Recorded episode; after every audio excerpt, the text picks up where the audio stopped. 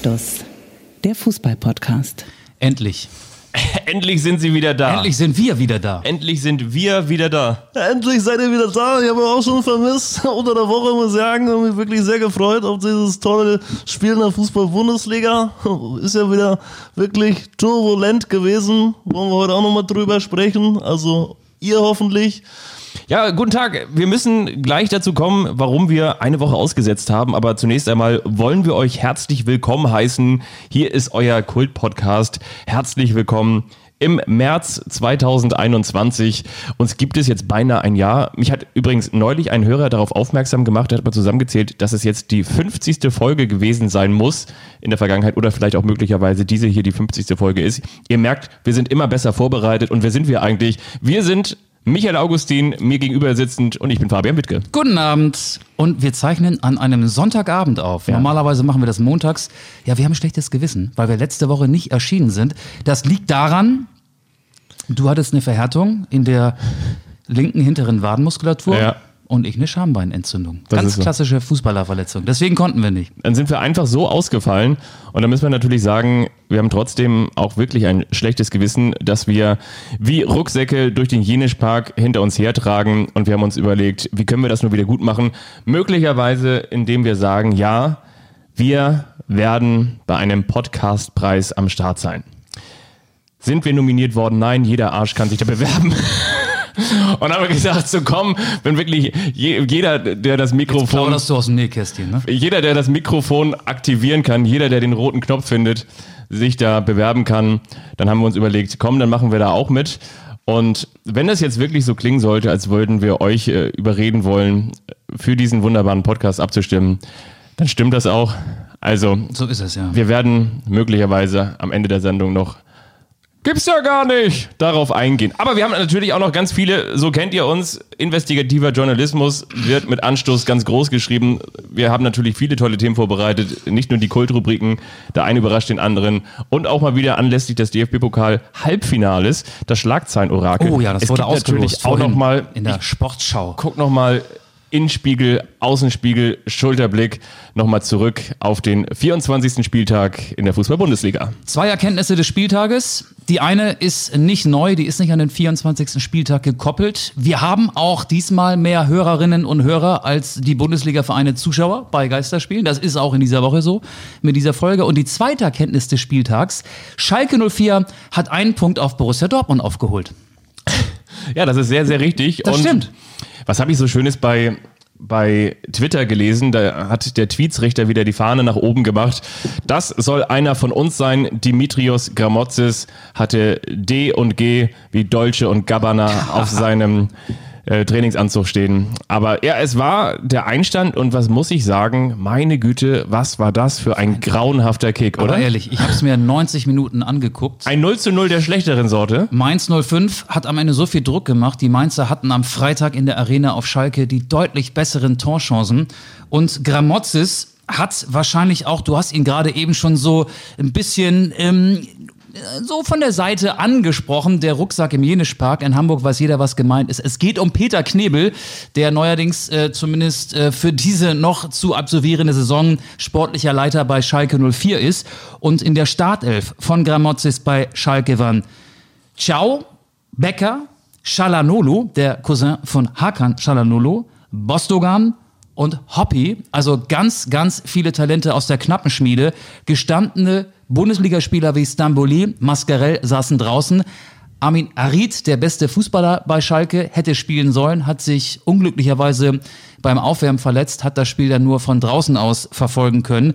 Und ich glaube, Schalke hat mit diesem so wichtigen Spiel gegen Mainz, da hat der 18. gegen den 17. gespielt, bereits mit dieser Aufstellung den Neuaufbau in der zweiten Liga eingeleitet. Definitiv, das denke ich auch. Und dazu gab es ja auch noch einen sehr, sehr klaren Auftritt von Peter Knebel, der nun tatsächlich, der ein oder andere hat ja die, die guten Rucksack-Gags noch im Hinterkopf. Von uns gibt es heute keinen. Von uns gibt es keinen. Ähm, mittlerweile, muss man ja auch ganz ehrlich sagen, ist der Jenisch-Park nicht mehr dazu da, um Rucksäcke zu vergessen, sondern ist dazu da, um mit Polizeiautos durch Schlaglöcher zu fahren. Um Corona-Regeln zu vergessen. Genau. Also von daher, ähm, ja, auch äh, Peter Knebel hat es noch einmal betont, der Neuaufbau hat begonnen und äh, belügen wir uns nicht länger selbst. der beginnt natürlich mit dem Projekt Wiederaufstieg, muss man ganz ehrlich sagen. Was wird das für ein Spiel nächstes Jahr in der zweiten Liga? Schalke gegen den HSV.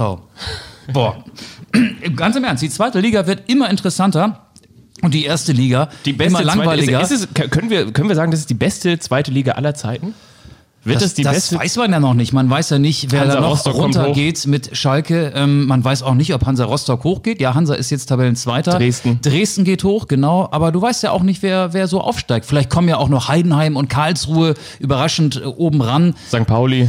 Ähm, St. Pauli wird nicht mehr aufsteigen können. Aber St. Pauli ist die stabilste und auch nach wie vor formstärkste Mannschaft, glaube ich, in der zweiten Liga. Bist du eigentlich noch mal ganz kurz, wir haben ja jetzt eine Woche ausgesetzt, die ein oder anderen haben uns ja oder haben ja vor allen Dingen auch dir unterstellt, dass wir nicht hätten feiern können und zwar beziehungsweise senden können, weil du noch gefeiert hast. Bist du inzwischen nach diesem Derby-Sieg wieder nüchtern, Michael? Ich habe das Spiel ganz nüchtern bei der Arbeit übrigens geguckt Ich und, weiß, und ja. habe ähm, kein Autokorso gestartet. Ich bin aber dann nach der Arbeit nach Hause gefahren mit dem Fahrrad, so wie ich heute auch wieder mit dem Fahrrad hier durch den leichten Hamburger Nieselregen in dein dunkles Nobelviertel gekommen bin. Und als ich nach Hause gefahren bin, das war so, ja, ich würde mal sagen, am Montagabend, pff, 20 Minuten nach dem Schlusspfiff, da knallte es noch. Da hat man das Feuerwerk, das sich ja auf dem Heiligen Geistfeld neben dem Millantor-Stadion zugetragen hat, noch gehört. Und das hat man auch gehört, so vier Kilometer Luftlinie entfernt. Ich glaube, die waren es ungefähr von meinem Arbeitsort nach Hause. Ich wohne in Hamburg-Eimsbüttel. Und der FC St. Pauli spielt auf St. Pauli. Deswegen heißt der FC St. Pauli auch FC St. Pauli. Ich, Auch das lernt ihr in diesem Podcast. Das ist ja quasi hier auch das äh, Fußballlexikon für die Ohren, für euren Spaziergang in Corona-Zeiten. Wir sind die Bummelanten, wenn es mal wieder ein bisschen langsamer und bequemer zugehen soll. Also der FC St. Pauli heißt FC St. Pauli, weil er auf St. Pauli spielt. Ich habe übrigens am Freitag, Freitag? Ja, am Freitag mit einem ehemaligen St. Pauli-Trainer telefoniert. Lass ich, mich raten. Ich, ja, gerade. Andi Bergmann. Nee, nee, mit, mit dem nicht. Mit Olaf Jansen. Ach. Olaf Jansen ist ja mittlerweile Trainer bei Viktoria Köln. Ja. Und ich war am Wochenende fürs Fernsehen im Einsatz beim Spiel von Viktoria Köln an der Lohmühle in Lübeck. Und da telefoniert man ab und zu mit den Trainern vorher. Und das Erste, was ich ihn gefragt habe, was er Montagabend zwischen 20.30 Uhr und 22.20 Uhr gemacht hat. Er hat einen Moment überlegt, da hat er natürlich das Derby geguckt. Er hat sich sehr für den FC St. Pauli gefreut. Und er hat mir erzählt, das wusste ich gar nicht, der Dass er die Anstoßfolge in der Mediathek vermisst hat, hat er dir noch erzählt. Warum sind Sie nicht erschienen mit Anstoß? Wo waren Sie letzte Woche? Nee, das hat er tatsächlich nicht gefragt, hat mich auch überrascht. Aber er hat mir erzählt, wo er damals, als er Trainer bei St. Pauli war, er war ja erst Co-Trainer unter Ewald Lien und wurde dann Cheftrainer, wo er gewohnt hat. Mitten im Leben, mitten im Schanzenviertel. Ach. Er hat damals im Schanzenviertel gewohnt und meinte, es sei so toll gewesen, wie er immer zu Fuß zum Spiel gegangen ist, durchs Viertel. Keiner hätte ihn angesprochen. Er konnte sich da ganz normal bewegen, mitten im Leben. Das hätte ihm so toll gefallen. Und er hat noch sehr, sehr große Sympathien für den FC St. Pauli und hat sich sehr über diesen Derby-Sieg gegen den HSV gefreut. So, und jetzt haben wahrscheinlich auch die letzten HSV-Fans, die uns noch zuhören, ausgeschaltet an dieser Stelle. Das wollte ich eigentlich nur mal erwähnen, weil mir das gerade so eingefallen ist. Was haben wir mit Olaf Jansen gemeinsam, auch wenn er durch die Straßen geht von Hamburg? Niemand erkennt ihn. Sehr schön. Ja, aber fühlt er sich denn wohl bei Viktoria Köln? Er war ja zuletzt Co-Trainer jetzt bei Bruno Labbadia, richtig? Ja, erst in, Wolfsburg, dann in Berlin. in Berlin. Er fühlt sich in Köln jetzt ein bisschen wohler, weil er hat das Auswärtsspiel in Lübeck mit 2 zu 1 gewonnen. Der ist ja erst seit Anfang Februar der Trainer Ja. und hat von den ersten vier Spielen drei verloren. Das ist natürlich nicht unbedingt der Effekt, den sich ein Verein von einem Trainerwechsel erhofft, aber er hat das Spiel in Lübeck auch verdient gewonnen mit seiner Mannschaft, muss man sagen, und hat sich ein bisschen Luft im Abstiegskampf verschafft. Aber wir wollen jetzt nicht zu sehr in die Niederung der dritten Liga eintauchen, oder? Aber was wir vielleicht noch ganz kurz erwähnen können, wir sind ja wiederum auch gleichzeitig nicht nur das Fachmagazin oder die Apothekenumschau für Hintergrundinformationen, sondern hin und wieder auch mal die bunte oder web.de mit ein bisschen easy listening Content. Ich habe Bruno Labbadia wieder um die Alster joggen sehen. Er ist zurück. Er ist zurück. Bruno ist zurück Das aus hat Jansen Berlin. mir auch bestätigt. Das macht Ja. er eigentlich immer, jeden Tag. Der joggt hier wieder. Ja, genau. ja.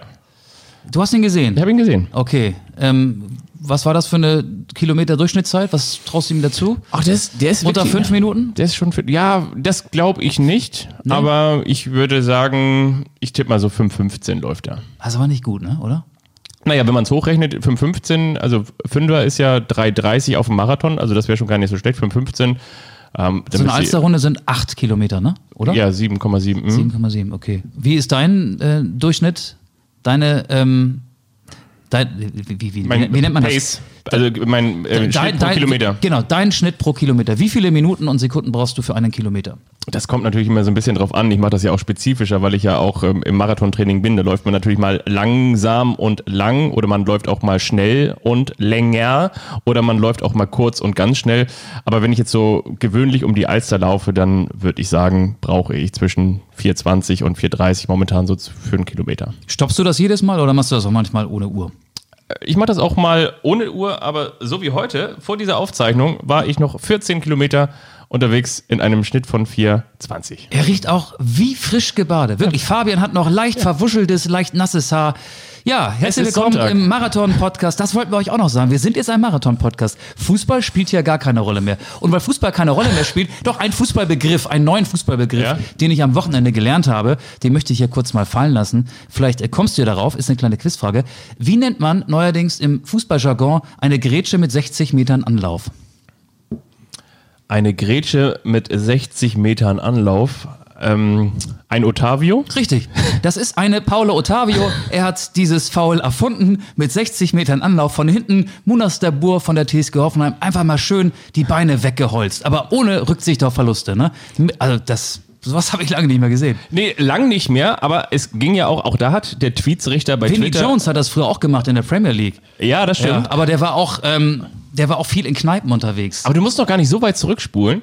Aber ich, ich tippe mal, ich weiß es jetzt nicht aus dem Kopf, ich tippe mal auf 2012, als ein gewisser Pablo Guerrero, Sven Ulreich, eine Paul, Paulo Guerrero. Pa Paulo Guerrero, Ja. Pablo Guerrero, jetzt so weit ist es den schon. heutigen HSV-Torhüter hat er eine Eckpfanne umgegrätscht. Weißt du das noch? Stimmt, ja. Und das war, das war genauso. Das war genau, also auch genauso eine rote Karte. Ich glaube, der wurde damals für fünf Spiele gesperrt. Nagelt mich drauf fest. Ich weiß zumindest ja auch noch den Vornamen des Spielers, der es gemacht hat. Also von daher. José Guerrero. José Guerrero, der Opernsänger. Ey, Was ey, für ein Sänger. Eine Paulo Guerrero-Geschichte, muss ich dir mal immer erzählen. Wir, wir, kommen, wir kommen auch gleich wieder zum aktuellen Wir kommen auch nochmal zu. Bayern gegen Dortmund. Ich habe ja ähm, früher auch, als mal. der HSV noch international gespielt hat, da reden wir über die Champions League und damals hieß es noch UEFA Cup, ab und zu mal den HSV zu europäischen Auswärtsausflügen begleitet. Und da war es ganz oft so, dass wir Journalisten dann ähm, an einer Pressereise teilgenommen haben. Das heißt, wir sind dann mit der Mannschaft zusammen geflogen und äh, waren zum Teil dann auch bei denen im Hotel in einem ganz anderen Bereich. Aber man ist da dann auch immer mit der Mannschaft geflogen. Und einmal war es so, dass Paulo Guerrero seinen Pass, seinen Ausweis vergessen hatte, ist natürlich doof. Ne? Wenn man, normalerweise gibt es ja nicht so viele Sachen, die man sich merken muss, wenn man irgendwo hinfliegt. Der Ausweis bei so einer Flugreise sollte zumindest dann mal ähm, auf dem Schuhregal, bei uns wäre es das Schuhregal, weil das ist äh, vor der Ausgangstür liegen, den sollte man sich schon mal zurechtlegen. Und er ist trotzdem Da liegt mitgekommen. meiner auch übrigens. Er ist trotzdem mitgekommen, weil er, und das ist dann, glaube ich, den Vorteil, den man als Fußballstar hat, und äh, damals waren die HSV-Spieler noch Stars in dieser Stadt, da reden wir über die glorreichen Zeiten, 2008, 2009 muss das gewesen sein. Ähm, er hatte seine Krankenkassenkarte dabei und da steht ja auch sein Name drauf und das hat dann auch gereicht, um Paulo Guerrero mit in den Flieger zu kriegen. Es war wirklich so. Ja, gut. Ähm, jetzt kommen wir zu...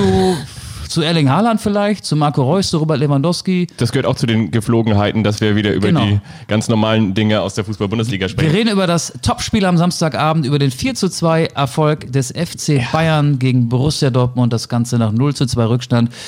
Ah, dir liegt was auf dem Herzen. Du hast, du hast schon die ersten Worte auf der Zunge. Komm, Fabian, lass sie raus. Ja, was war das für mich in meinen Augen? Was war das für ein Signature-Move, wird man, glaube ich, heutzutage sagen, von Robert Lewandowski? Da denkst du und da, da witterst du natürlich auch schon und viele Gerüchte und viele Medien spülen das hoch und alle sagen sie, da ist schon dein Nachkommen, da ist schon der Spieler, der in den Jahren, die er jetzt momentan aktuell im Ausweis stehen hat, ist er schon besser als du Und damals dann gewinnst warst. du 3 zu 2 gegen ihn. Mit 3 zu 2 Toren. Und dann, dann, und dann schießt er zwei Tore, keine zehn Minuten gespielt, die Mannschaft führt mit 2 zu 0. Und dann sagt Robert Lewandowski, holt mal Slimowitz oder was man sagt, holt mal Bier. Und dann schießt er drei Tore.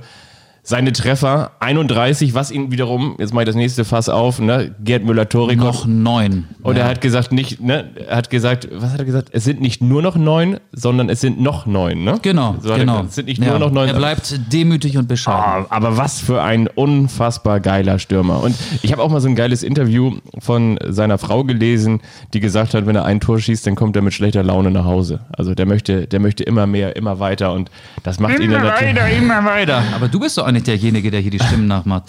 Ähm, ja, ich finde ja, dass die Bayern inzwischen nach der alten Bolzplatzregel spielen in der Bundesliga. Die Schwächeren kriegen zwei Tore Vorsprung. Ja. Und am Ende biegen sie das noch um.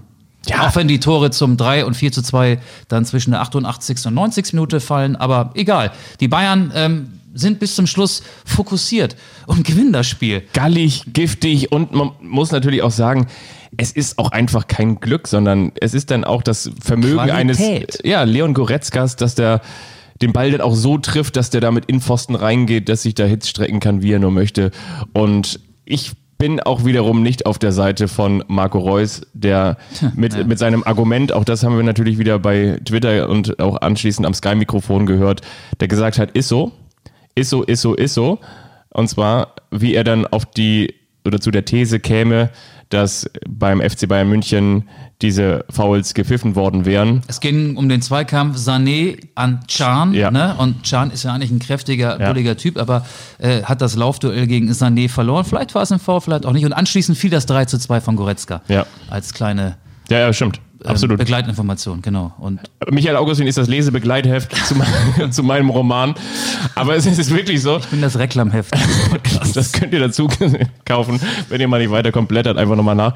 Ja, aber es, ich, ich, ich fand eigentlich das, was, ähm, was Thomas Müller danach im Interview gesagt hat. Das fand ich, das war, war gut, dass er auch das nochmal auseinandergenommen hat und hat gesagt, in, in solchen Spielen ist es auch mal wichtig, einen Schiedsrichter zu haben, der so sowas laufen lässt. Und zwar, dass der eben nicht so kleinlich pfeift. Natürlich ist das jetzt Das zu- sagt zu Thomas Bayern Müller aber nicht, hätte er nach dem 2 zu 4, glaube ich, nicht gesagt. Nach dem 4 zu 2 sagt es sich leichter. Das, ja, das, stimmt. Das, das, das sagt sich definitiv leichter. Aber ist das in deinen Augen ein Muss, Pfiff? Also, ah, ich kann Reus ein bisschen verstehen. Er sagt, für mich hat der Schiri keine Eier gehabt, das zu pfeifen. Gegen Bayern wäre das gepfiffen worden. Das, finde ich, ähm, kann ich so aus der Frustration unmittelbar nach dem Spiel in so einem Flash-Interview wenige Minuten nach dem Schlusspfiff. Ich kann es verstehen. Ähm, ich glaube, Emre Can ist ja jemand, der der geht ähm, aber mit ausgestrecktem Oberkörper auf dem Platz und so ist er auch 90 Minuten in dieser äh, körperlichen äh, Verfassung unterwegs. Und ähm, wenn der zu Boden geht, der lässt sich nicht einfach, der, der will das Laufduell gewinnen und der hält dagegen. Und ähm, der geht nicht zu Boden, wenn es irgendwie so ein äh, mit fairen Mitteln geführter Zweikampf ist. Und daran würde ich sagen, kann man dann vielleicht erkennen, dass es ein Foul war bei diesem Zweikampf zwischen Sané und Scham. Was mich an dieser Aussage von Reus aber nervt, er hätte auch mal seinen Trainer Edin Terzic fragen können, ey Alter, warum wechselst du unseren besten Spieler nach 60 Minuten aus? Nach 60 Minuten ist Erling Haaland runtergegangen und für ihn kam Stefan Tigges, äh, der hat, glaube ich, sein fünftes Bundesligaspiel gemacht. Noch kein großer Name in der Bundesliga und auch noch kein großer Name im BVB-Kader. Ja, die Achillessehne von ha Haaland war leicht gerötet, nachdem er von Boateng dort einen Tritt hinein bekommen hatte. Aber anschließend sagte ja Terzic auch im Interview, das sei gar nicht der Grund gewesen für diese Auswechslung. Er hätte in der letzten Zeit viel gespielt und es steht ja auch in der kommenden Woche das Achtelfinal-Rückspiel in der Champions League gegen Sevilla an.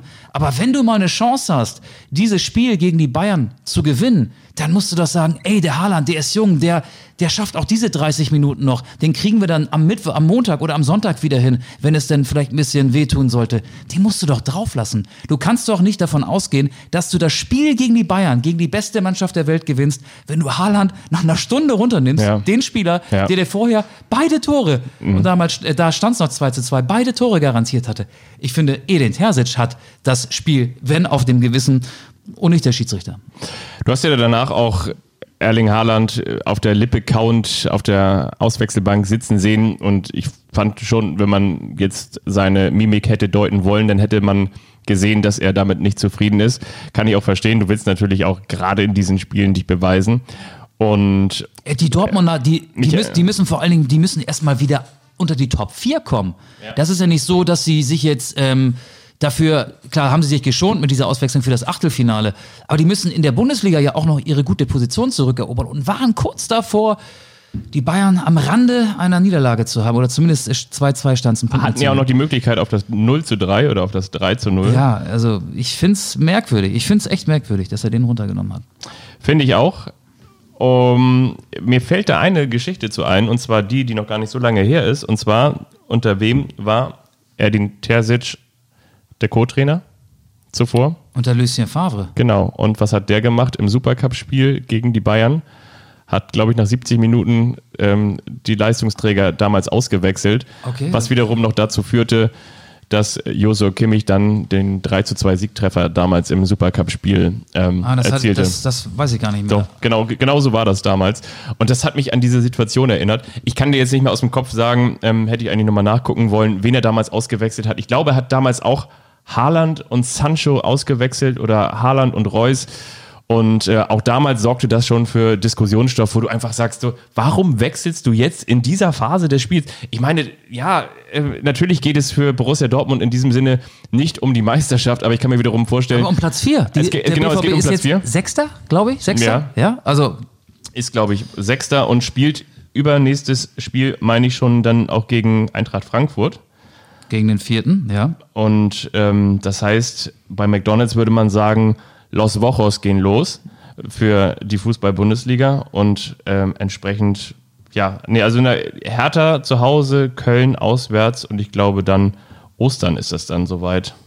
Dortmund gegen Frankfurt am 3. April. Genau Am 3. so April spielt ja. auch Leipzig gegen Bayern. Genau. Ja, und da werden die Bayern auch gewinnen, weil die Bayern für solche Spiele gemacht sind. Ja, inzwischen, in, inzwischen glaube ich das auch und ich finde es auch beeindruckend, wie die Bayern mit dieser Drucksituation umgegangen sind. Sie waren, oder wie ich auch gehört habe, schöne Formulierung, sie hatten mal ganz kurz die Tabellenführung an Leipzig verliehen und dann haben sie gedacht, so, so jetzt. Stimmt, ein paar Stunden nur, ne?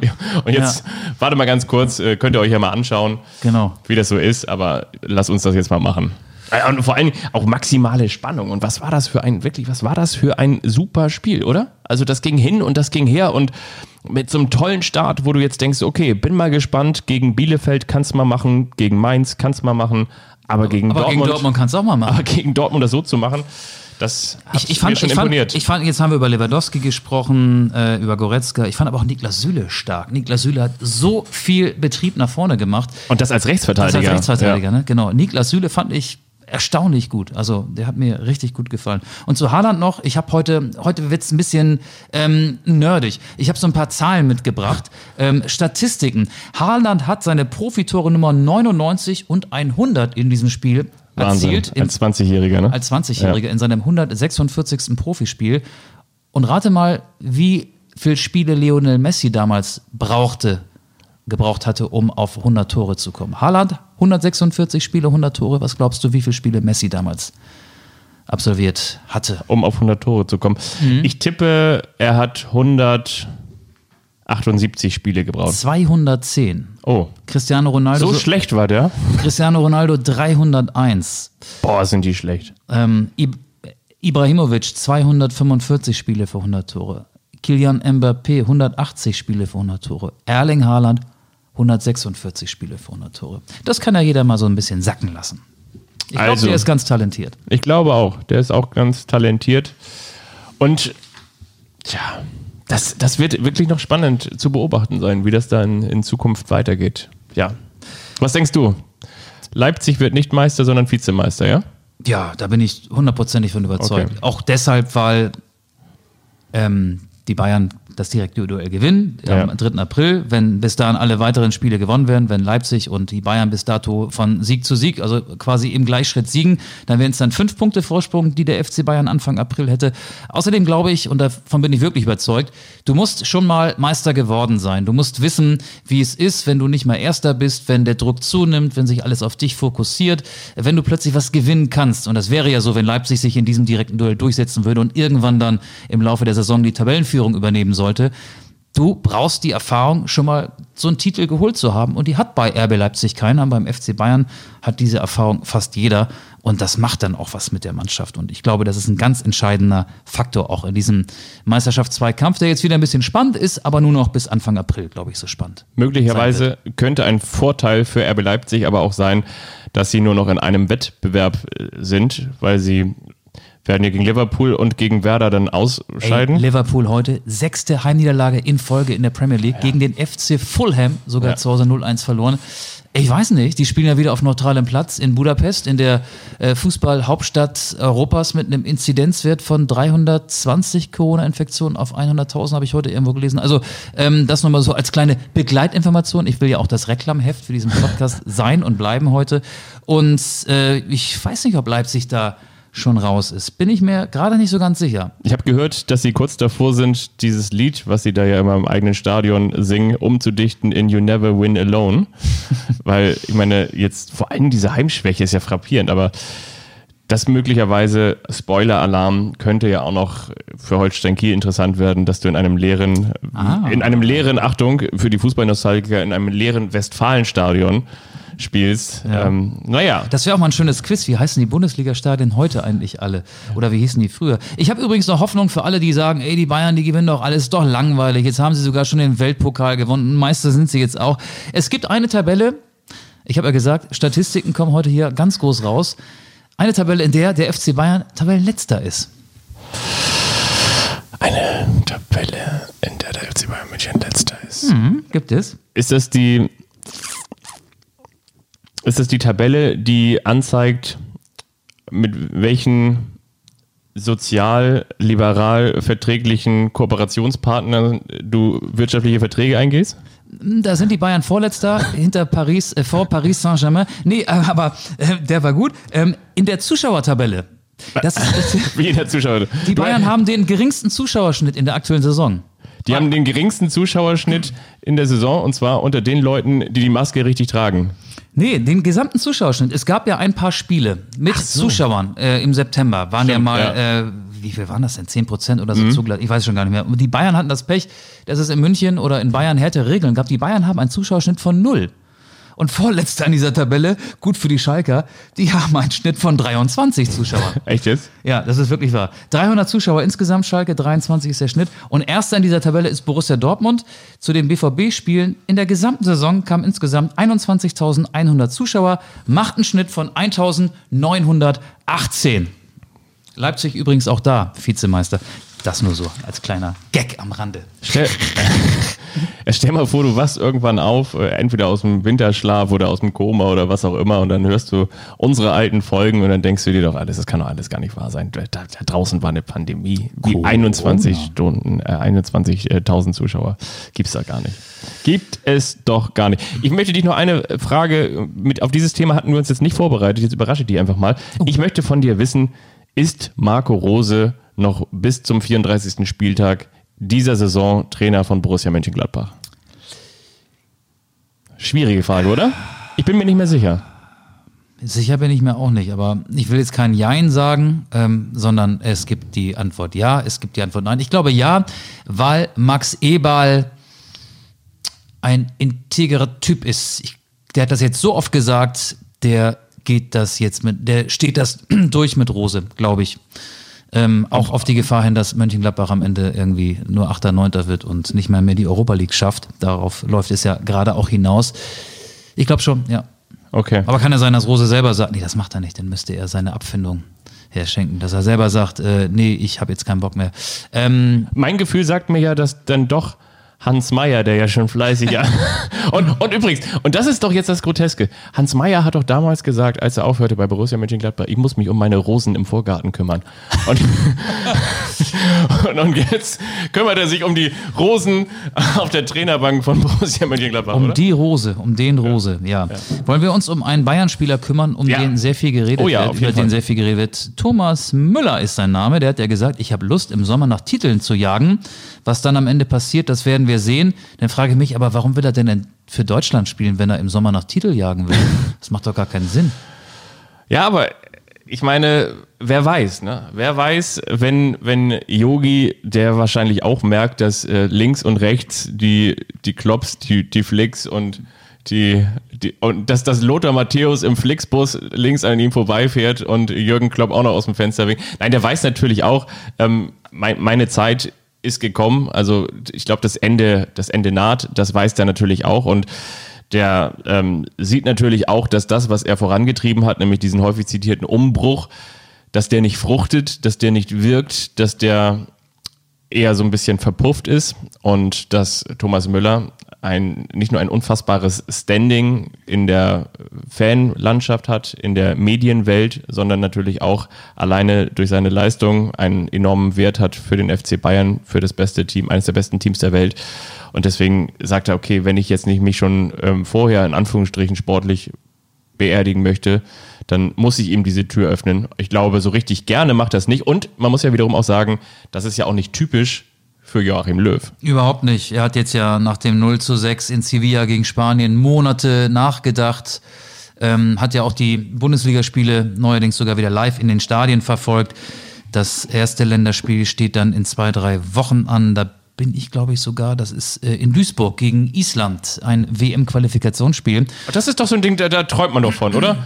In, in Duisburg gegen Island vor, vor Ich habe den, Geisterkulisse. hab den Rasen äh, neulich gesehen. Ich gucke mir dann auch viele Drittliga-Zusammenfassungen an. Der MSV Duisburg hat da jetzt äh, gespielt auf einem Rasen, von dem ich glaube, der ist nicht so, wie das ein ähm, verwöhnter Nationalspieler so aus der Bundesliga oder aus der Champions League kennt.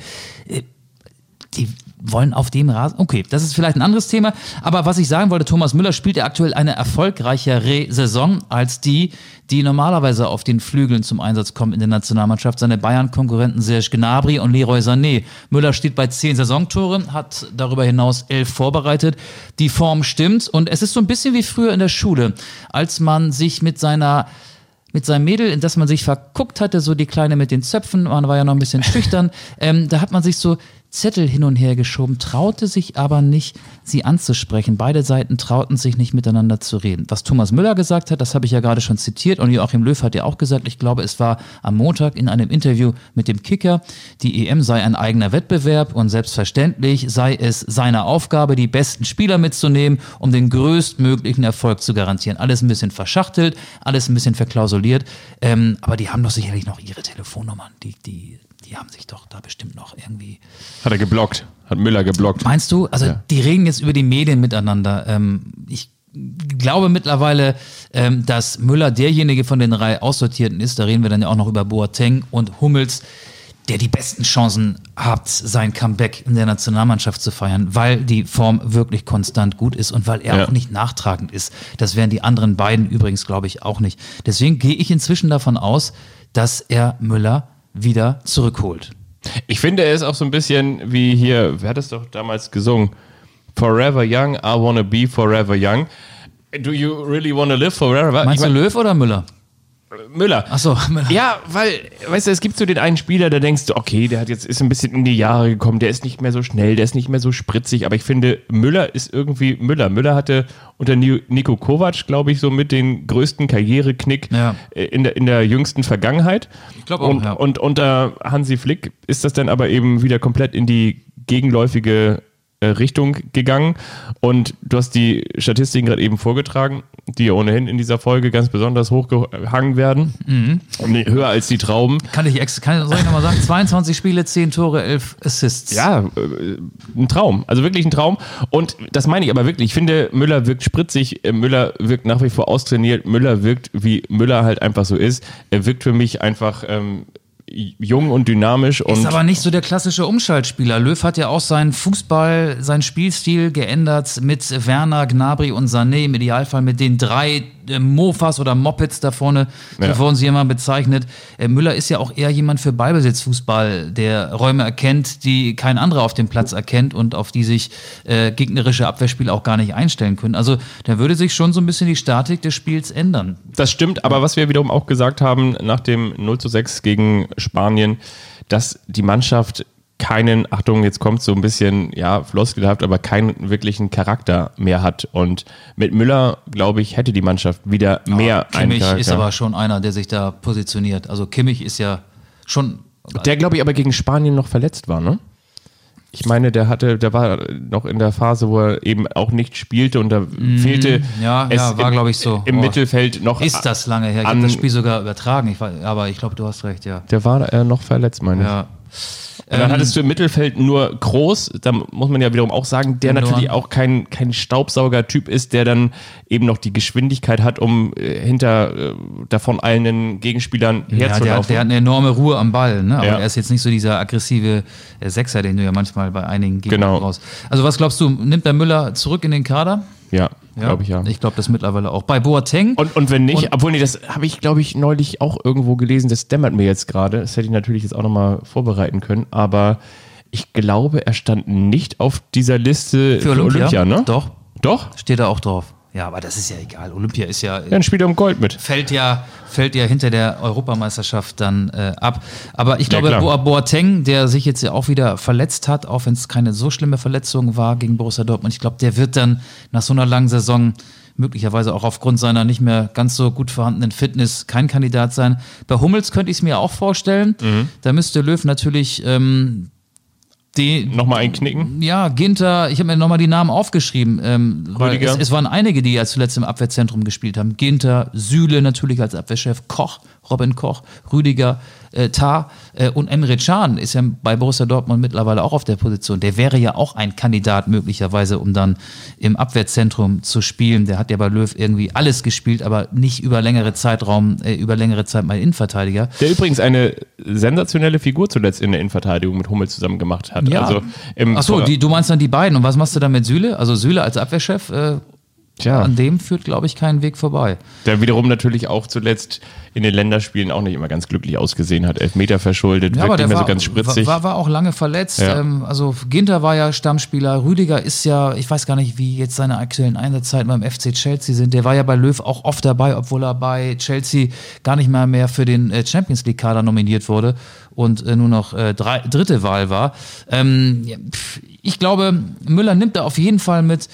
Bei den anderen weiß ich es noch nicht genau. Hummels, gegen Hummels spricht Ta. natürlich seine, seine äh, Schnelligkeit, die nicht so ist, wie sie vielleicht Ja. sein muss gegen, gegen Mbappé, um jetzt mal von den ganz großen Favoriten oder auch um, äh, über den Vorrundengegner zu sprechen. Mbappé, Frankreich und äh, Portugal sind die Gegner, mit denen sich Deutschland neben Ungarn dann in der EM-Vorrunde auseinandersetzen muss.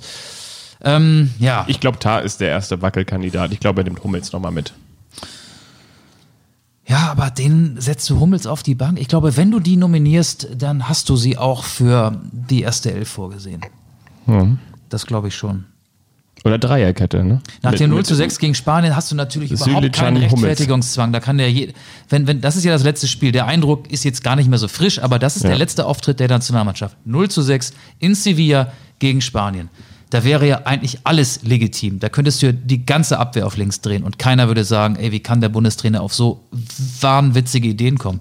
Insofern, ähm, ja, kann es sein, dass äh, Hummels dann bald wieder mitspielen. Obwohl, guck mal hier, ähm, Hummels, Chan, Süle, Doppelsechs mit Groß und Kimmich, rechts Müller, links im Mittelfeld Havertz und dann vorne Werner. Schönen guten Tag. Sané fehlt mir da. Und dann, ja, wohin mit Gündogan? Gündogan oder Kroos wäre vielleicht eine Frage. Ach, wir, wir wollen auch jetzt nicht die, die Startelf im ersten EM-Spiel hier zusammenlegen. Dafür ist es, glaube ich, noch ein bisschen zu Meinst früh, du? Anfang März, oder? Vielleicht ist es auch noch zu früh. Aber ein interessantes Zeichen und irgendwie auch interessant, muss man ja auch wirklich sagen. Ne? Also da ist Müller stärker als seine Trainer, war stärker als Nico Kovac, ist anscheinend stärker, charakterstärker als Joachim Löw und setzt sich am Ende immer wieder durch. Aber ist das eine Charakterschwäche? Also ich kann es ja Nee, verstehen, dass du nach diesem WM-Debakel 2018 einen Umbruch unbedingt äh, einleiten willst.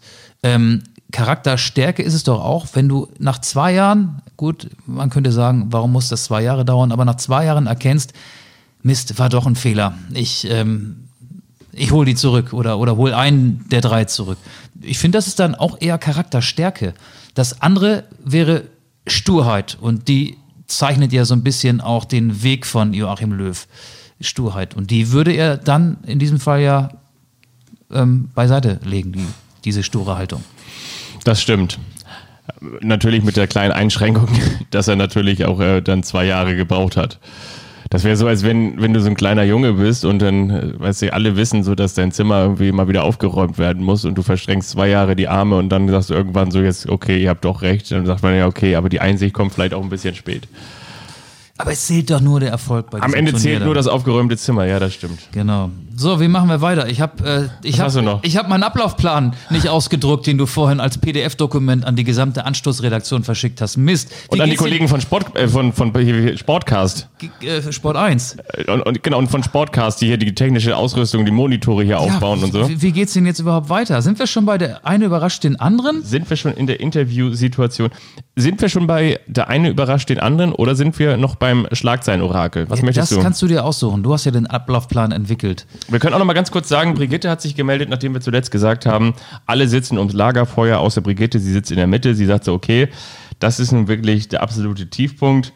Sie hört uns nie wieder. Nein, hat sie natürlich nicht gesagt. Wir wollen uns aber trotzdem auch noch mal bedanken bei all jenen, die uns geschrieben haben. Und da kam wirklich eine Menge rein über Anstoß-Podcast bei Instagram. Es ist schön, dass ihr uns vermisst habt. Wir haben euch, und das sagen wir ganz ehrlich, auch vermisst. Wir müssen am Ende noch sagen, wie wir das mit dem Podcastpreis machen. Machen wir das noch? Das machen wir noch. Das machen wir noch. Machen wir noch. Wollen wir der eine überrascht den anderen? Ja, machen wir. Dann ähm, würde ich sagen, fahren wir jetzt hier gleich diesen häufig kopierten. Hast du noch eine kleine Überbrückungsgeschichte? Du, wir können doch erzählen, dass du Reporter sein wirst bei einem Spiel, das möglicherweise schon in der Vergangenheit liegt, wenn ihr diesen Podcast hört. Und zwar bei Holstein Kiel zu Gast beim, also wenn so, Holstein ja. Kiel schon beim HSV gewonnen Haben, ha wird. haben wird, Genau, dann, Montagabend. dann wirst du da Ja. gewesen sein. Wir wollen da jetzt nicht zu sehr drüber reden, weil wir wissen ja auch, dass viele uns dann erst am Montagabend oder vielleicht auch erst am Dienstag hören. Und wenn wir jetzt zu sehr dieses Spiel ähm, hier thematisieren, HSV gegen Kiel, dann macht das ja alles keinen Sinn mehr. Das ist wirklich Das so. ist dann ja schon kalter Kaffee. Bist du bereit? Oder Ich könnte auch schon mal sonst zwei Songs auf die Spotify-Liste packen. Die haben wir ja auch. Die heißt Anstoß bei Spotify. Oder bist du bereit jetzt für die erfolgreiche Rubrik Der eine überrascht den anderen? Ich bin äh, ziemlich bald soweit. Das kann sich nur noch um Stunden handeln. Okay, dann mache ich noch eine kleine Überbrückung. Ich möchte gerne folgende zwei, zwei Songs auf die Spotify-Liste packen. Einmal Großstadtgeflüster, Blaues Wunder, schöne Grüße an Schalke. Das Blaue Wunder, das Königsblaue Wunder wird es nach diesem 0 zu 0 gegen Mainz nicht mehr geben. Und dann auch Grüße nach Leipzig. Tomte, die Schönheit der Chance, die packe ich auch noch, diesen Song packe ich auch noch auf die Spotify-Liste, denn die Chance, deutscher Meister zu werden, sie ist da für die Leipziger. Wir verkaufen ja auch hier Illusionen, sie ist da bis zum 3. April. Ne? Also Tomte, die Schönheit der Chance und Großstadtgeflüster, Blaues Wunder, das sind meine beiden Songs für die Spotify-Playlist. Und wir sagen herzlich willkommen. Hier ist das Rundfunk-Tanzorchester mit folgender Showeinlage.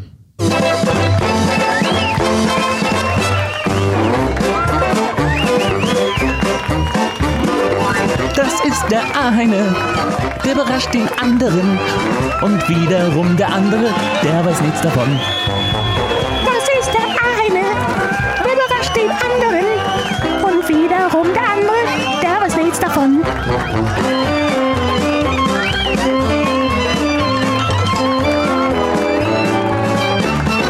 Der eine überrascht den anderen. Schön, dass du deinen Plattenspieler wieder an unser Aufnahmegerät angeschlossen hast. Ja, Fabian, wer überrascht denn wen zuerst? Das darfst du dir aussuchen. Oder, nee, komm, wir machen es heute mal so. Ich möchte dich als erstes überraschen. Bitte sehr. Ist das okay? Absolut in Ordnung. Und zwar haben wir ja gesagt, okay, wir wollen nicht ganz, ganz groß über das Zweitklassiko in der zweiten Liga sprechen, aber vielleicht ein bisschen und vielleicht können wir dich ja auch ein bisschen auf den ähm, Spieltag oder beziehungsweise auf das Spiel, auf das Topspiel in der zweiten Fußball-Bundesliga vorbereiten.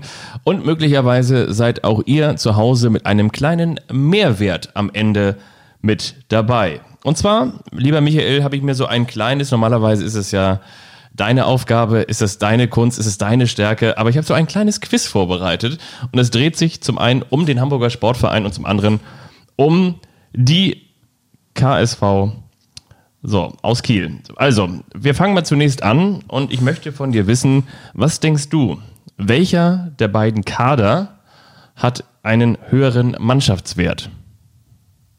Der Hamburger Kader. Der Hamburger Kader ist richtig, aber ich möchte wissen, was glaubst du, wie hoch ist der Durchschnittswert des Kaders des Hamburger Sportvereins?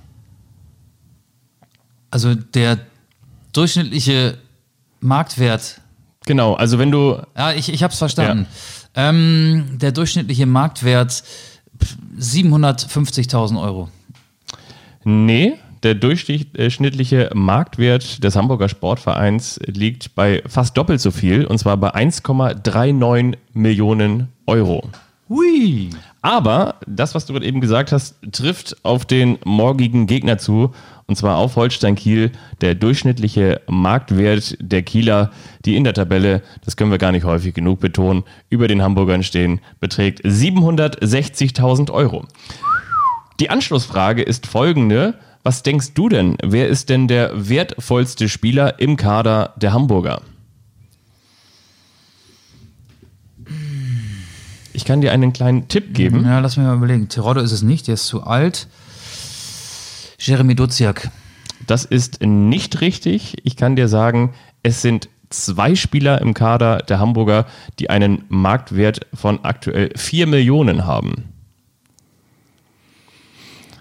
Der eine sollte eigentlich dem HSV einen Ruck geben. Und zwar hatte der Hamburger SV auf den Rick Ruck Van gehofft. Ja, okay. Genau. Der hat so einen Marktwert, okay. Ist jetzt aber wieder verletzt. Und der andere, der ebenfalls einen Marktwert von 4 Millionen Euro laut Quelle transfermarkt.de hat, ist Joscha. Wagnumann? Ja. Echt? 4 Millionen. Krass. Hätte ich auch nicht So ein mitgerechnet. Marktwert schon. So, ein, so jung, 20 Jahre jung und schon so einen Marktwert. Den wird der HSV ihn wahrscheinlich im Sommer verkaufen müssen. Nach dem nicht geschafften Aufstieg. Könnte sein. An Holstein Kiel. Und dann schauen wir natürlich auch noch an die Jesong Förde Lee hat den höchsten Marktwert in Kiel. mit.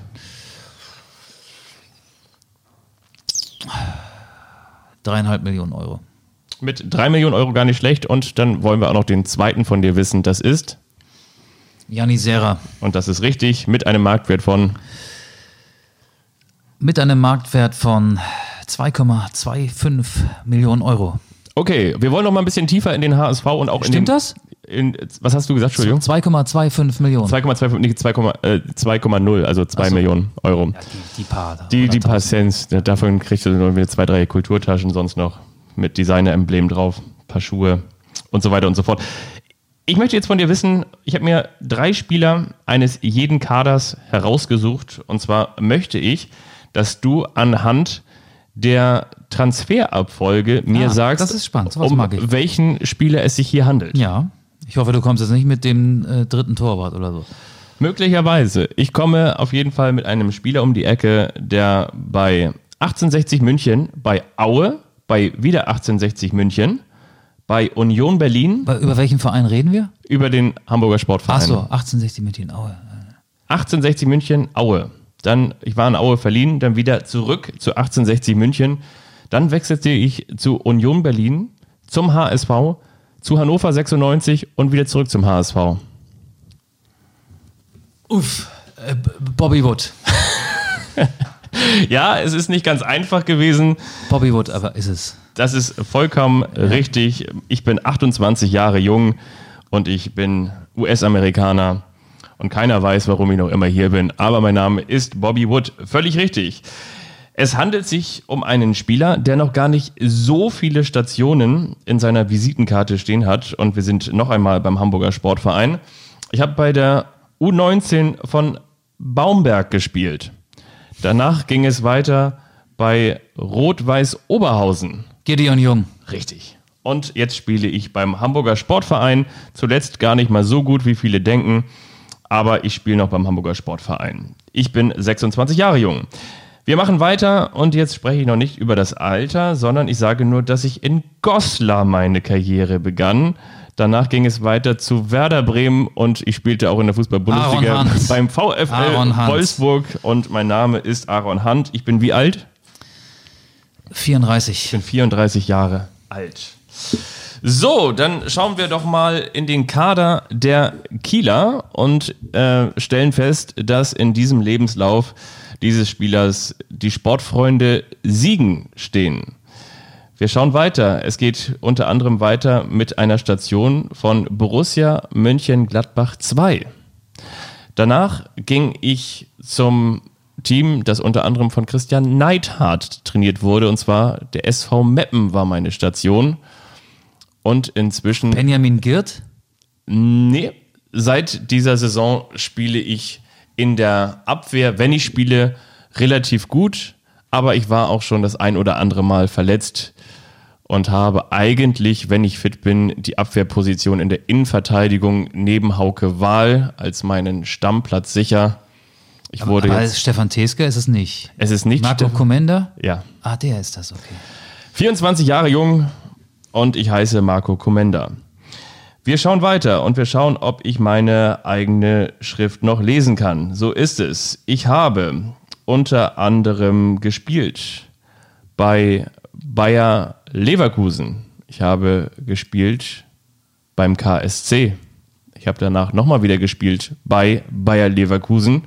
Danach bin ich zum SC Freiburg gewechselt. Dann ging es wieder zum KSC und dann ging es wieder zum SC Freiburg und danach ging es zu Holstein Kiel und da gehöre ich mit einem Marktwert von einer Million Euro im Mittelfeld als unumstrittener Stammspieler aktuell zu den Leistungsträgern. Jonas Meffert. Das ist richtig. Und einen habe ich noch, lieber Michael Augustin. Wir freuen uns auf einen Mann und allein schon, wenn ich sage, dass er seine glorreiche Karriere bei Eidertal Molfsee begann Finn Bartels. und danach zu Holstein Kiel wechselte, zu Hansa Rostock, zum FC St. Pauli, zu Werder Bremen und schließlich wieder zu Holstein Kiel, dann wissen alle spätestens jetzt, die Rede ist von Finn, Bartels. Finn Bartels. Ja, Also du bist jetzt bestens vorbereitet. da kann nichts mehr schiefgehen. Also wenn jetzt morgen dann mal eine Verletzungsunterbrechung ist, dann hören wir dich im Radio sagen, Bobby Wood, damals 1860, Aue. Da musst du mir den Zettel 1860. mitgeben, ne? Da muss Wood aber erstmal auf dem Rasen stehen. Ja. Manchmal macht er sich auch warm, manchmal wird er auch eingewechselt. Hat, glaube ich, gegen Aue ein Tor geschossen, oder? War das nicht so? Irgend- Nee, er hat ein Tor geschossen, wurde in der HSV neulich äh, verloren. Das Anschlusstor. Er hat neulich ein Tor geschossen, das stimmt. Ja? In Aue bei War das nicht beim drei- 3-3 in Aue? Nee, da hat der HSV aus 3-1, 3-3. Was war denn danach noch? Das müsst ihr selber rausfinden. Ah, das wir, wir, wir können wirklich auch nicht alles Wir können, tun. nee, wir können nicht alle. Ein bisschen, ihr müsst ja nebenbei auch ein bisschen im Internet recherchieren. bisschen mal mithelfen. Fabian, Ja. Hat dir das eigentlich Spaß gemacht, das hat Michael? mir sehr großen Spaß gemacht. Geht das auch so in die Richtung, wo ich in Zukunft mal, oder soll ich wieder das, das guck mal, da hinten liegt noch das alte Quiz da im Regal. Deiner kreativen Freiheit sind keine Grenzen Okay. gesetzt. Die Rubrik heißt ja nicht umsonst, der eine überrascht den anderen. Und in dieser Rubrik befinden wir uns nach wie vor. Und jetzt habe ich die große Gelegenheit, dich zu überraschen. Mhm. Ich habe mir gedacht, wir müssen den internationalen Markt erobern. Wie macht man das? Indem man auch mehr über internationalen Fußball spricht und auch Leute aus diesen Ländern mitnimmt. Ich habe den aktuellen Spieltag, den 31. der ersten schottischen Liga vor mir liegen. Es hat einige Spiele gegeben und du tippst jetzt mal die Ergebnisse, die es am diesem Wochenende gab. Wie hat denn der FC Aberdeen gegen Hamilton Academical gespielt?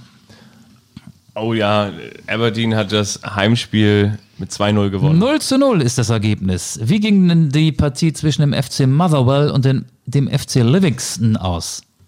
Livingston 1-0. Nee, 3-1 für Motherwell. Die Glasgow Rangers haben gegen den FC St. Mirren gespielt. Wie ging das Spiel aus? Steven Gerrard ist ja der Trainer der Rangers. 2-0 für die Rangers. 3 zu 0 für die Rangers und die Rangers sind zum ersten Mal seit zehn Jahren wieder schottischer Meister geworden. Wahnsinn, die sind doch zwischenzeitlich in die dritte oder vierte Liga In die vierte Liga abgestiegen 2014 und haben sich dann wieder nach oben gearbeitet. Wahnsinn. Ja, und wenn wir bei den Rangers sind, dann sind wir natürlich auch nicht weit von dem ewigen Rivalen der Rangers entfernt. Celtic Glasgow hat bei Dundee United wie gespielt? Heute am Sonntag, am 7. März. Sean Dundee. Celtic hat 2-0 gewonnen. 0-0. Und die Freunde des schottischen Fußballs wissen es, zwei Ergebnisse fehlen noch. Ross Hearts Co- of Midlothian. nee, sie sind nicht mehr in der ersten Liga. Echt nicht? Ross County gegen den FC Kilmarnock. Wie ging denn das Duell aus? Das hat Kilmarnock gewonnen, oder? Nein, 3 zu 2 für Ross County. Und wie hat der FC St. Johnston gegen Hibernian Edinburgh gespielt? Edinburgh ist eine tolle Stadt. Der hat Edinburgh hoffentlich gewonnen. Nein, das stimmt nicht. 1 zu 0 für den FC St. Johnston. Und damit habe ich kein einziges Spiel richtig Wir hoffen mal, dass du dich im österreichischen Fußball besser auskennst, denn in Österreich wird ja auch Deutsch gesprochen, die verstehen uns. Und hiermit wollen wir jetzt mehr Hörer in Österreich und natürlich auch mehr Hörerinnen in Österreich für unseren kleinen Familienpodcast begeistern. Hier sind die Ergebnisse des 20. Spieltags aus Österreich. Wir steigen ein mit dem Derby in Wien, das heute um 17 Uhr als Topspiel angesetzt war. Die Austria gegen Rapid. Wie Wie ging's aus? Austria hat gewonnen 2-1. 0-0. Wie hat denn der SV Ried gegen den Wolfsberger AC gespielt? Wolfsberg hat gewonnen 2-0. 4-0. 2-0 war der Halbzeitstand, das stimmt, Fabian. erstes Wie hat denn der Schwesterclub von RB Leipzig, Red Bull, ja? Ich wollte nur mal ganz kurz sagen, ich war mal mit Hannover 96 im Trainingslager und da haben die ein Testspiel gemacht beim Wolfsberger AC. Und das ist ein unfassbar schönes Stadion. Das ist zwar jetzt nicht irgendwie pompös, luxuriös, sondern eigentlich ist das ein Sportplatz mit nur einer Tribüne.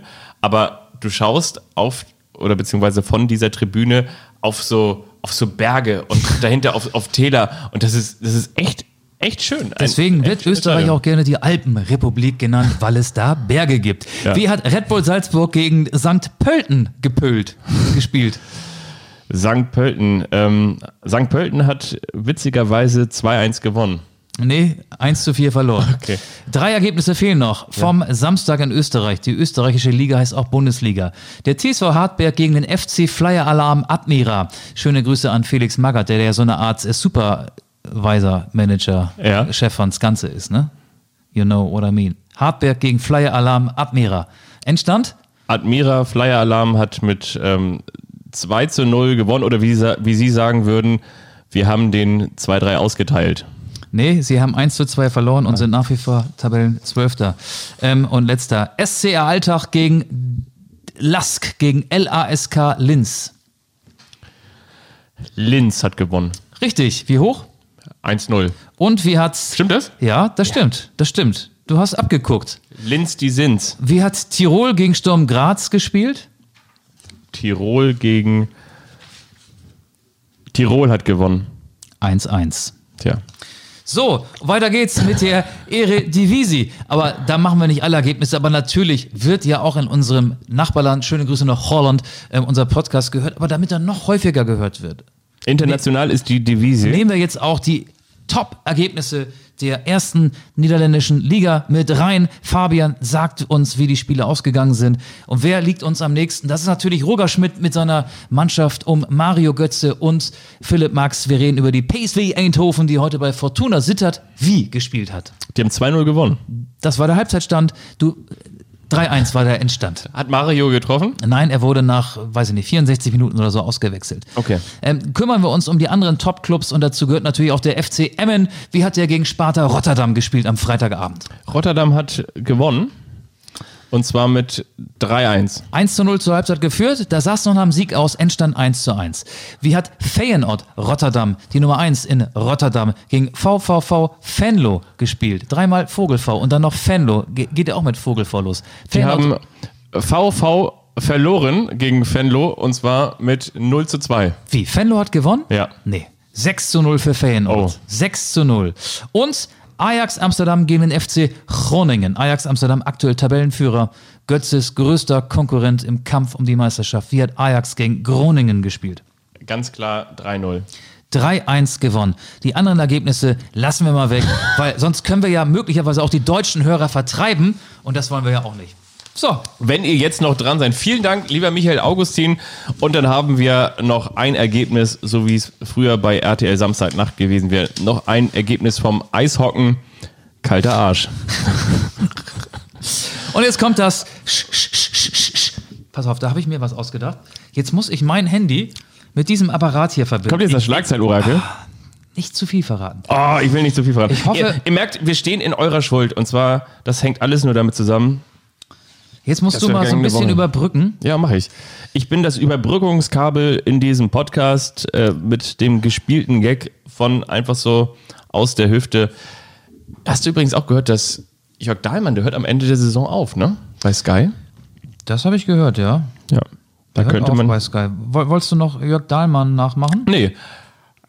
Ich wollte eigentlich nochmal fragen, ob ich heute eigentlich auch gespielt habe, aber auf jeden Fall habe ich kein Tor geschossen und deshalb äh, mache ich jetzt wieder noch ein paar Clubhouse-Sessions äh, in, in Berlin mit äh, äh, Christoph Kramer und äh, Johannes Strate und äh, wie sie alle heißen, Moritz Fürst ist auch mal mit dabei.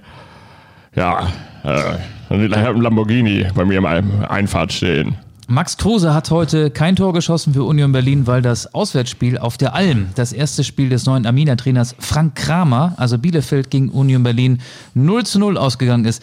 Weißt du was? Äh, Das funktioniert hier gerade nicht. Das, ist, das ärgert mich maßlos. Was denn los? Mein Bluetooth kann sich nicht hier so. mit unserem Aufnahmegerät verbinden. Doch. Ach so, das liegt an dir. Das liegt an mir. Du ah, okay. musst dich nicht maßlos ärgern. Äh, Ich, Das- habe mich jetzt schon so hochgefahren, aber nicht die Aufnahme stoppen. Ich habe nämlich was, ich habe was ganz, ganz Schönes gemacht. Ich habe wirklich was Schönes gemacht und das würde ich gerne Ja, den ja. Hörerinnen und Hörern nicht vorenthalten. Kannst du dich jetzt aber ich verbinden? komme hier nicht rein. Doch, jetzt müsstest du jetzt, die, Jetzt oder? komme ich rein vielleicht. Pass auf. Ah, schön. Geil. Ich, jetzt passiert hier was. Achtung, Achtung. Meine Damen und Herren, liebe Podcast-Freunde, seid ihr bereit? Die Kult-Rubrik ist zurück. Denn hier kommt das Schlagzeilen. Orakel, Orakel, Orakel, Orakel, Orakel. Wer kennt es nicht? So, Was ist mit dir denn los? das war die Zeit doch wert, oder nicht? Ja, das Schlagzeilen-Orakel. Wir sagen euch, was demnächst in den Zeitungen stehen wird. Und wir haben die Pokalauslosung Warte mal ganz zum kurz. Anlass Ich- genommen. ich- ich ja- Kannst du das bitte noch einmal abfahren? Das ist, das ist ja der Hammer. Habe ich dich jetzt endgültig mit dem Wahnsinn infiziert? Pass mal auf. Meine Damen und Herren, liebe Podcast-Freunde, seid ihr bereit? Die Kult-Rubrik ist zurück. Denn hier kommt das Schlagzeilen. Orakel, Orakel, Orakel. Rate mal, wer das gesprochen hat. Olli Schulz. Nee, ich. Hast du das echt gesprochen? Ich kann so meine Stimme verstellen. Also, wir sagen euch, wie die Pokal-Halbfinals, die, glaube ich, Anfang Mai ausgespielt werden, ausgehen, indem wir die Schlagzeile jetzt schon mal hier auf den Tisch legen und ausbreiten, die ihr dann am darauffolgenden Tag in der Zeitung lesen werdet. RB Leipzig spielt ja gegen den Sieger aus Jan Regensburg und Werder Bremen. Sehr kompliziert, aber das Spiel musste ja wegen diverser Corona-Fälle beim Jan abgesagt werden. Ähm, wie ist denn die Schlagzeile? Jetzt kommst du. Es ist natürlich jetzt sehr viel Konjunktiv dabei, weil wir noch nicht wissen, gegen wen Leipzig spielt. Aber auch das kann das Schlagzeilenorakel natürlich erahnen. Was hat dein Schlagzeilenorakel ausgespuckt? Also, ich gehe davon aus, dass Werder sich gegen Jan Regensburg durchsetzt. Ich glaube, das hatten wir ja schon mal auch thematisiert, das Schlagzeilen-Orakel zu dieser Partie. Das heißt, das steht noch und also Werder setzt sich durch. Und dann heißt es am nächsten Tag in der Zeitung, was war VAR da denn wieder los? Werder duselt sich ins Finale. Und zwar gewinnt Werder durch einen fragwürdigen Elfmeter mit 1 zu 0 gegen RB Leipzig. Und das ist eine Bildschlagzeile sicherlich, oder? Das ist so. Das ist eine Bildschlagzeile, das steht auf Bild.de. Ich möchte sie noch nicht verraten, aber ich möchte schon mal verraten, dass die gleich von mir kommende Überschrift zu Holstein Kiel gegen Borussia Dortmund auch bei Bild.de stehen wird. Ah, okay, okay, okay, okay. Ähm, ja, ich glaube ja, das habe ich glaube ich auch vor ein paar Wochen schon gesagt, dass sich Jan Regensburg durchsetzen wird im Viertelfinale gegen Werder Bremen, das ja noch gespielt werden muss. Deswegen lautet mein Halbfinale Leipzig gegen Regensburg, übrigens in Regensburg. Ne? Deswegen kommt meine Schlagzeile aus der Mittelbayerischen Zeitung. Die widmen Jan Regensburg im Sport hat immer sehr viel Platz. Leipzig stoppt den Jahnsinn. Regensburg verabschiedet sich von einer furiosen Pokalsaison. Das ist meine Schlagzeile. Und Leipzig geht ins Endspiel. Endspiel. Ja. Du weißt übrigens auch, also jetzt mal wirklich ohne Witz, also man muss ja einfach da- davon ausgehen, auch wenn die Wahrscheinlichkeit sehr gering ist und die Wahrscheinlichkeit vielleicht auch nochmal geringer ist, dass Holstein Kiel nochmal so ein Spiel machen wird wie gegen den FC Bayern München. Aber sollte Holstein Kiel das Finale erreichen, dann sind sie im Europapokal, ne? Jetzt mal ohne Witz. Aber nicht, wenn Regensburg der Gegner ist. Nee, aber wenn, wenn, wenn Leipzig ins Finale kommt. Dann- dann also ja, dann für genau. deinen Fall. Also dann wäre Holstein Kiel wirklich im Europapokal. Ja, das stimmt. Habe ich noch gar nicht dran gedacht, ja. Aber da lieferst du ja schon die nächste Schlagzeile. Kiel hat ein Auswärtsspiel heute bei Borussia Dortmund zugelost bekommen. Genau. Deine Und jetzt, jetzt kommt meine äh, Schlagzeile und die heißt: Starke Störche machen den Schmetterling zur GR und dann großes Raupe. Zur Graupe.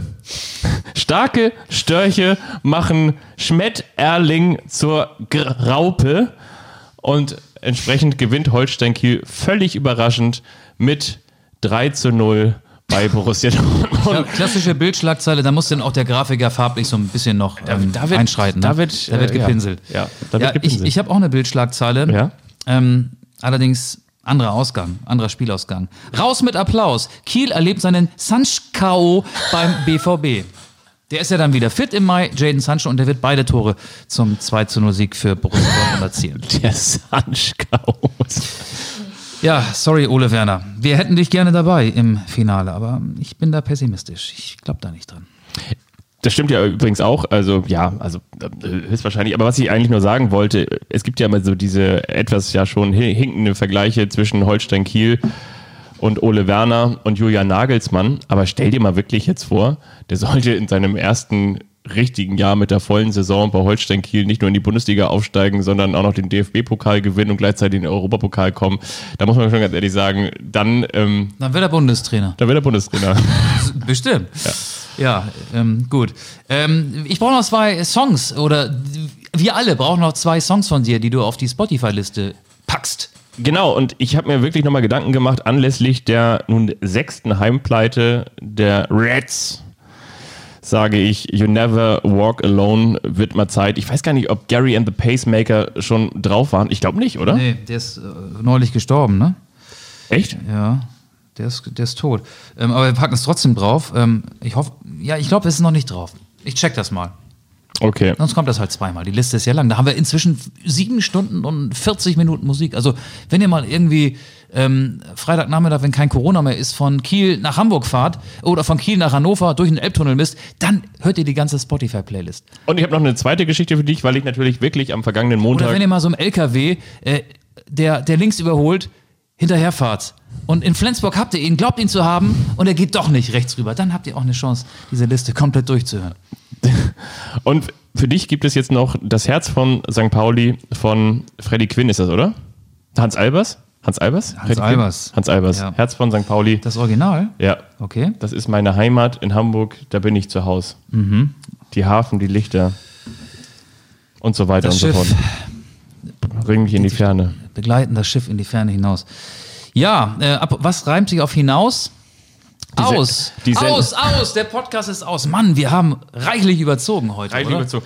Wir wollen noch ganz kurz, wollen wir das noch kurz auflösen mit, mit, mit dem, mit dem Podcast? Ja, müssen wir ja, müssen wir ja, Müssen ne? wir noch, ne? Also, Ist- lö ist das- löst du auf. Ich muss noch mal ganz kurz gucken. Das ist die, die Seite heißt, glaube ich, podcastpreis.de. Du, die Seite kenne ich nicht. Also wir haben, wir, wir werden für den deutschen Podcastpreis eingereicht. Ich weiß aber auch nicht, ab wann man da abstimmen kann, aber irgendwann wird es möglich sein und dann müsst ihr klicken, klicken, klicken, klicken, klicken, klicken, klicken, Genau. klicken, klicken, klicken, Und klicken. zwar haben die von Sport 1 gesagt, so komm, wir haben nun wirklich keine Kosten und Mühen gescheut und unter all den Podcasts, die wir haben, haben wir einen, der nun wirklich keinen Preis verdient hat, aber den reichen wir trotzdem ein. Und da haben sie uns angesprochen und haben gesagt, ein Best-of, baut das doch mal zusammen. Und das hat Michael in, in mühseliger und mühsamer vor allen Dingen auch Kleinstarbeit in seinem kleinen Wichtelstüblein geschnitzt und fertig gemacht und jetzt steht es zum Verkauf frei. Wir haben es auf die Seite gepackt. Ist das Podcastpreis? Ich glaube ja, ne? Deutscher Podcastpreis. Auf jeden Fall äh, gibt es die Möglichkeit, den Zuschauerpreis Das kann man zu, ja googeln. zu gewinnen. Und ähm, alle anderen auch noch. Also wir machen uns große Hoffnung, dass das Ding natürlich über unseren Schreibtisch geht. Fabian hat sich schon eine Krawatte gekauft und ich habe schon mein Hemd gebügelt. Und nur deswegen habe ich auch das hier produziert. Meine Damen und Herren, liebe Podcast-Freunde, seid ihr bereit? Die Kult-Rubrik ist zurück. Denn hier kommt das Schlagzeilen. Orakel, Orakel, Orakel, Orakel, Klingt fett, ne? Orakel, Orakel. Das mache ich in meiner Freizeit. Wir- Für euch da draußen.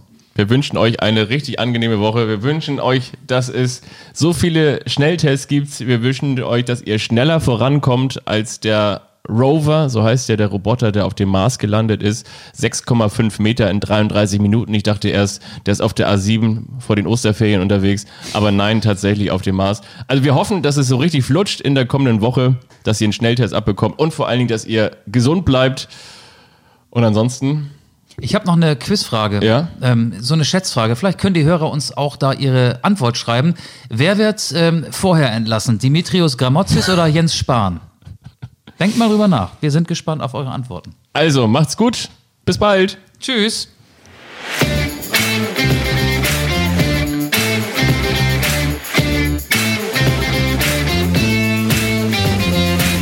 Anstoß, der Fußball-Podcast.